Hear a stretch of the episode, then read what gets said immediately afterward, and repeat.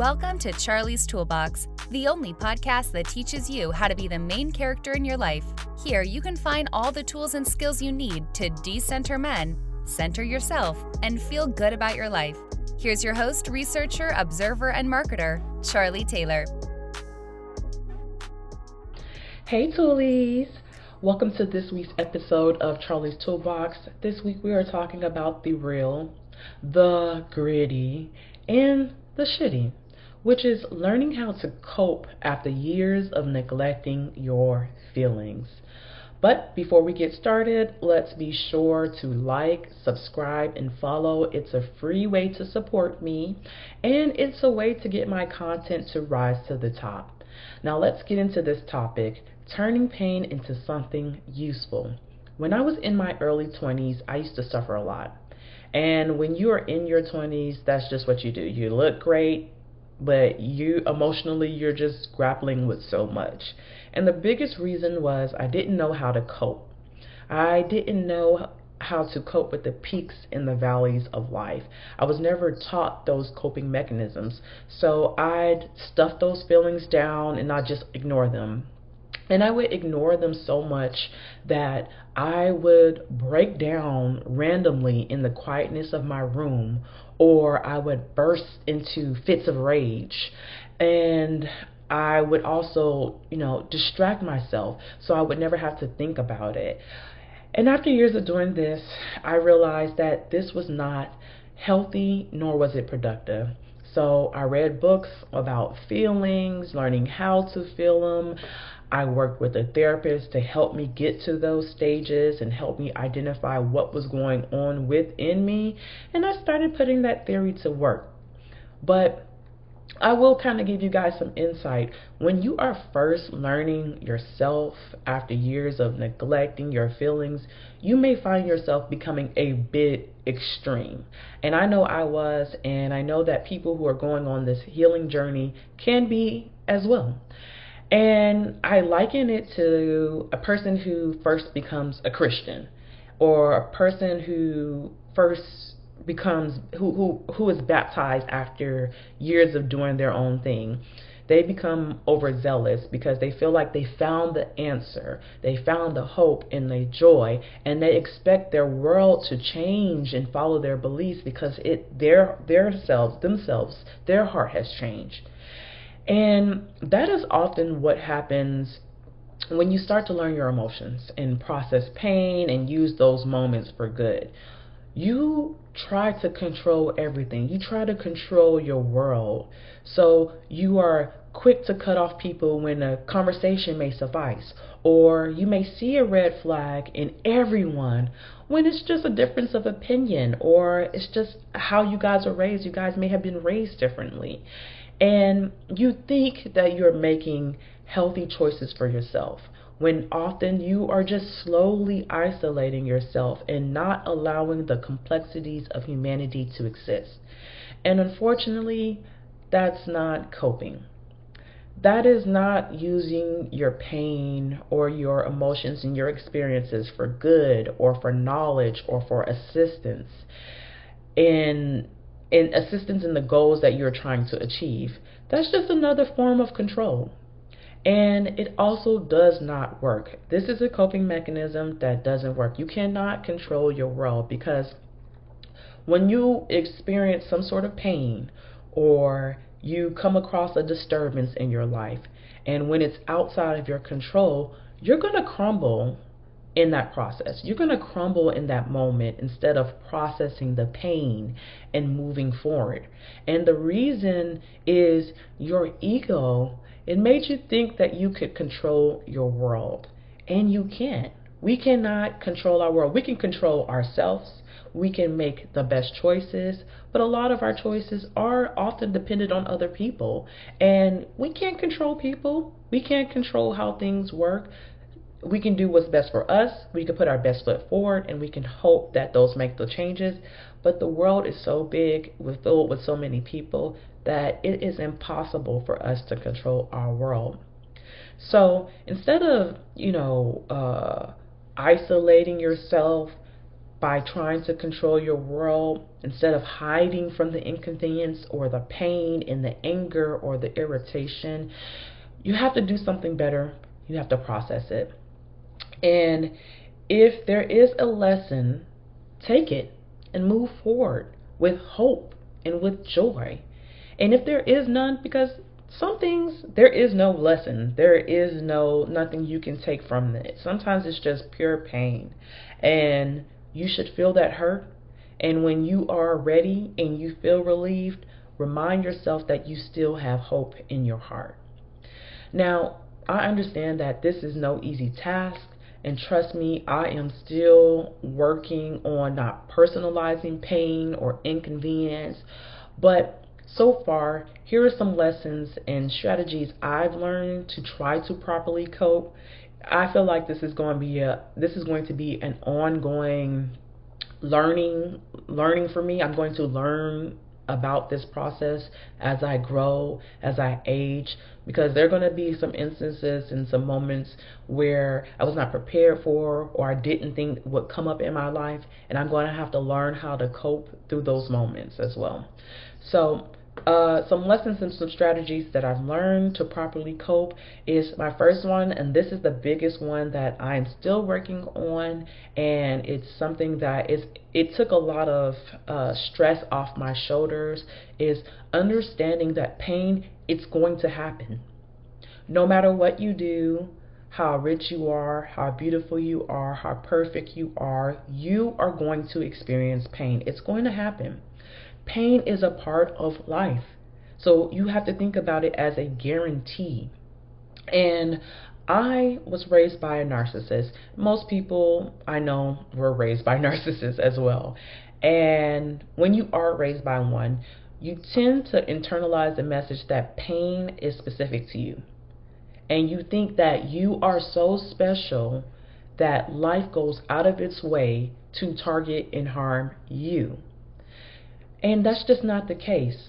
That is a lesson we learn from our narcissist parents or narcissist caretakers, but that's not the the truth. Everyone feels the highs and the lows, and the only difference between you and a happy person is how they cope with it how they learn from it, how they move on from it, how they keep joy and happiness in their heart despite whatever they go through. That's the only difference.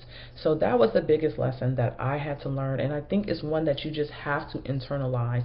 That pain, those experiences are not specific to you.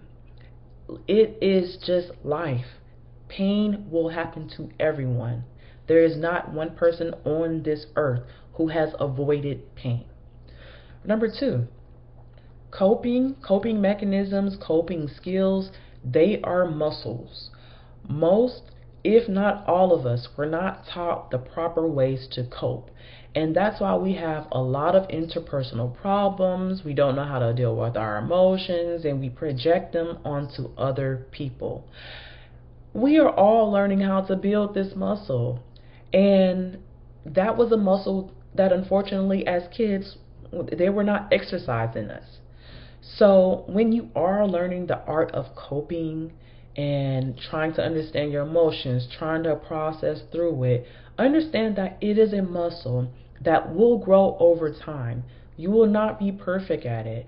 Sometimes you're going to forget how to cope, and you're going to have to remind yourself of your skills that you learn. Don't, you know, shame yourself or beat yourself up because you may have to go back to the drawing board or you may have to start at um, step one. That's just a process. That is a process. That is how you learn how to build your muscles, and eventually it will become innate to you. Number three, emotions tell you something about your needs and not about who you are. For example, if someone hurts your feelings, it doesn't mean you are sensitive. It means something they said touched on something you deem delicate. You can absolutely be hurt by it, okay? But the only thing you should take from that moment is that that is a delicate subject. It doesn't mean that you are delicate. It doesn't mean that you are too sensitive. It doesn't mean that you don't have confidence. It just means that that subject is delicate to you. Now, when you learn that information about yourself, you can do things like place barriers, boundaries around that subject. You can take yourself to therapy and investigate why that is a delicate subject to you. Or you can ignore the comment that someone said and understand that sometimes people who are hurting, they try to find what's sensitive about you and they try to poke, poke and prod at it. You can take it as that as well. The point is, being hurt, it does not mean anything about you. It does not mean that you are a bad person. It does not mean that you are a sad person or you have low self esteem. It simply is information that you collect to better understand yourself and know what you need to cope efficiently. Number four, and this is one that I am working on and that I think is a great idea and strategy. You can feel your emotions for however long you want, but always make sure that it, there is an end goal. Now, some people they have been instilled with a great coping mechanisms by their parents or their caretakers and they can feel something, process it, move on within a minute. Some people take it very hard, me, and they need some time to let go of those feelings. Both are right ways of doing it. So you don't have to shame yourself or try to rush yourself out of that process of feeling. I know that often those uncomfortable feelings, we want to just hurry up and get out of it. That's how I feel. I'm like, oh, I don't like how I feel. Let me hurry up and get out of that. That does not stop me from feeling those emotions. All that does is help me suppress those emotions. So, your job is to feel, feel them, feel through them. Don't rush yourself. Understand what's going on and understand that, of course, like I said, feelings have to be felt. And it doesn't matter how long it takes. It can take six months. It can take a year. Maybe that's what you need. But the pro the what you always want to keep in the back of your mind is that you are feeling for an end goal. You are feeling for an end goal. You need to keep that end goal in mind or else you're going to keep on going through this circular process where you forget, you remember, you feel, it hurts you again, you forget, you remember, you feel. No, you don't need to go through that circular process. You need to keep an end goal in mind, and when you let it go and you let it be a part of the past, let it be a part of the past. Number five, and this is something that I had to understand about how coping is like how psychologists and psychiatrists how they uh, structure coping. There are two types of coping, and one is active coping, and the other is avoidant coping. Now, active coping is being aware of the stressor and finding ways to minimize the negative outcome. Now, I am trying to be better at active coping. Um, I am choosing this route because I know for the long term effect that this is going to be the most helpful for me. The second one is avoidant coping, which is characterized by ignoring the problem with denial tools such as drinking, drugs, sleeping, isolation. Now, I have used those in the past, and unfortunately, it doesn't work. If that's something what you need right now, don't shame yourself. Sometimes you need that until you are ready to get to the stage of active coping. The point is choose what's best for you and find ways to process emotions so that you feel lighter, that you feel happier, that you feel healthier. That's that's the goal. It's all about you. Number 6. According to the Semel Institute of Neuroscience out of UCLA, there are different styles of coping and you can use whatever you feel is most appropriate for you in the moment. Now, I'm going to outline some of these styles, and these are things that you should kind of keep in the back of your mind and think about when you are creating things like an emotional toolkit, which is something that I uh, taught in episode 63, or when you're thinking about a moment or um, a, a, painful moment that you went through and you're trying to figure out some coping mechanisms that can help you process that a little bit better, this is what you need to keep in the back of your mind. So, the styles are as follows. Number one, instrumental coping that focuses on the problem focuses on problem solving and how to tackle the issue to reduce stress. So your goal for this is to reduce the stress, the show, the stress on your shoulders, the load, load on your back. You're trying to find a way to do that. Number two, emotion focused coping.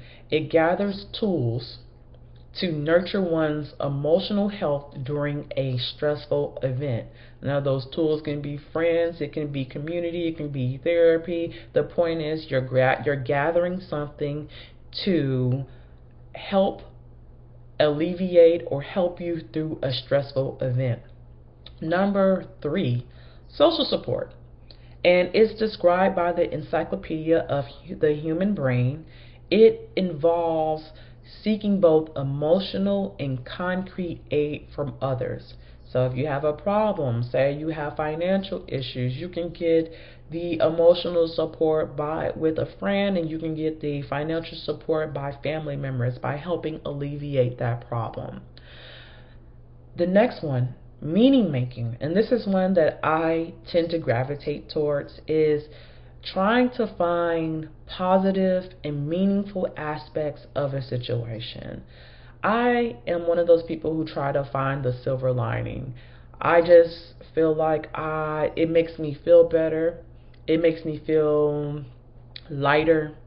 And when I make meaning of it, I can remember the lessons easier so that if I see a situation that represents something in the past, I can quickly go to that and remember, okay, yeah, this is how this went. I'm going to do something different so I can have a different meaning or a different experience with, you know, whatever whatever it is that I'm going through. Um, so that's kind of something that I gravitate towards. I love meaning making, but I am lear- learning the other processes of coping. The other form of coping is religious coping. This is a great one that a lot of people use. Whoever your higher being is, if you don't have a higher being, you can bypass this. But if you have a higher being, uh, religious coping is what it means is that in the face of adversity, it is you are associated with positive outcomes. So, you know, for those who are Christian um, and, and, believe in Abrahamic um, beliefs, you know, oftentimes we see a trial or a tribulation as something that God's trying to teach us or try to prepare us for something in the future. That could be a form of coping, and that's a good form of coping if it helps alleviate some stress or it, it makes you feel lighter. Um, and those are the and also um, religious coping is a fairly new branch of coping that people are exploring when it comes to coping styles. So think about what these coping styles are, figure out which ones are for you, which ones you tend to gravitate towards. It just can help you better understand yourself. And when you go through um, something that makes you uncomfortable, uneasy, or painful, you can just remember those uh, coping silos and just choose one to go to or you can just naturally allow yourself to go to whatever one's one that feels best for you. Number seven of the tips and strategies that i'm using for coping and understanding myself is if you feel like you are isolating yourself to the point you're not seeking opportunities to connect with people this may be a sign that you aren't coping it may be a sign that you are not coping. Instead, you are trying to control your world, and like I mentioned before, you cannot do that. Now, this one is for you, but it's also for me.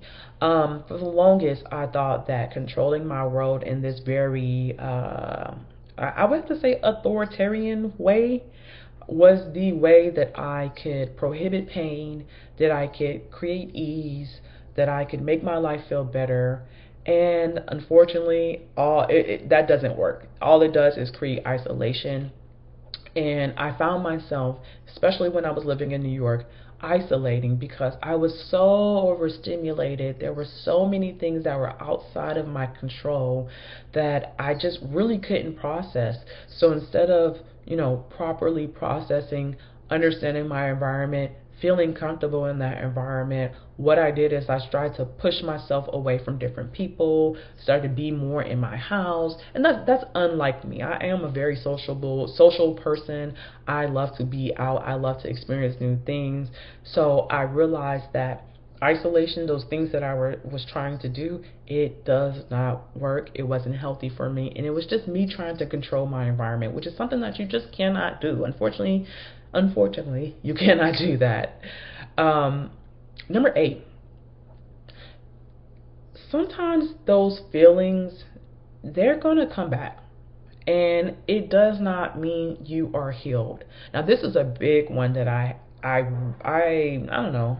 Um, it's a recent a recent strategy or a recent idea that um, I learned sometimes those moments, sometimes you're going to reflect over those moments and you're going to feel that moment.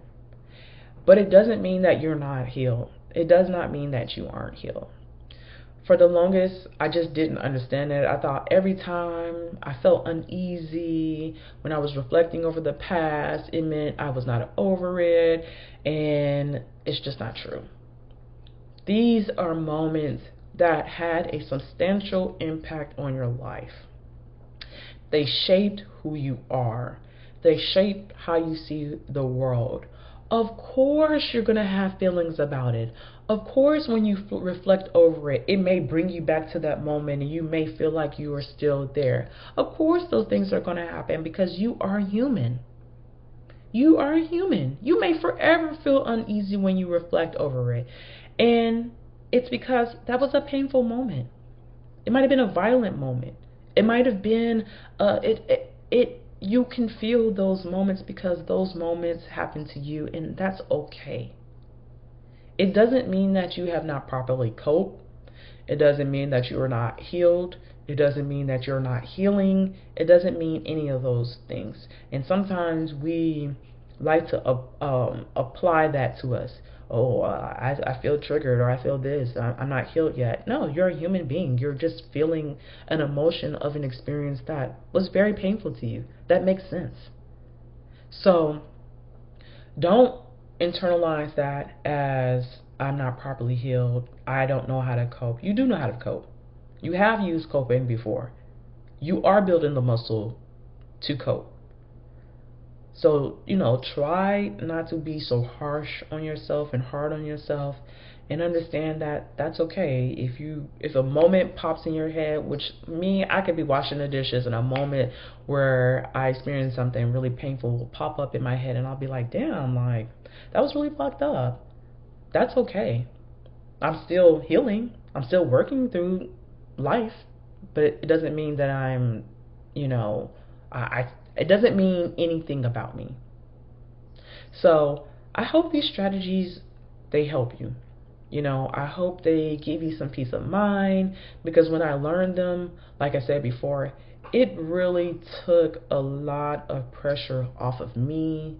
I was not so stressed. I was not so critical. I didn't isolate myself so much because I understood that I'm a human being and this is this right here coping, the emotions, the feelings, the experiences. This is what it means to live. So, you know, keep these things in mind. And, you know, on that note, you guys, you take care. Enjoy your life. Enjoy the beautiful moments. And try not to put so much pressure on yourself because you don't deserve it. Take care. Bye. For show notes, be sure to check out charliestoolbox.com. Follow Charlie on Twitter, Instagram, and Facebook at Charlie's Toolbox. Thanks again for listening to Charlie's Toolbox.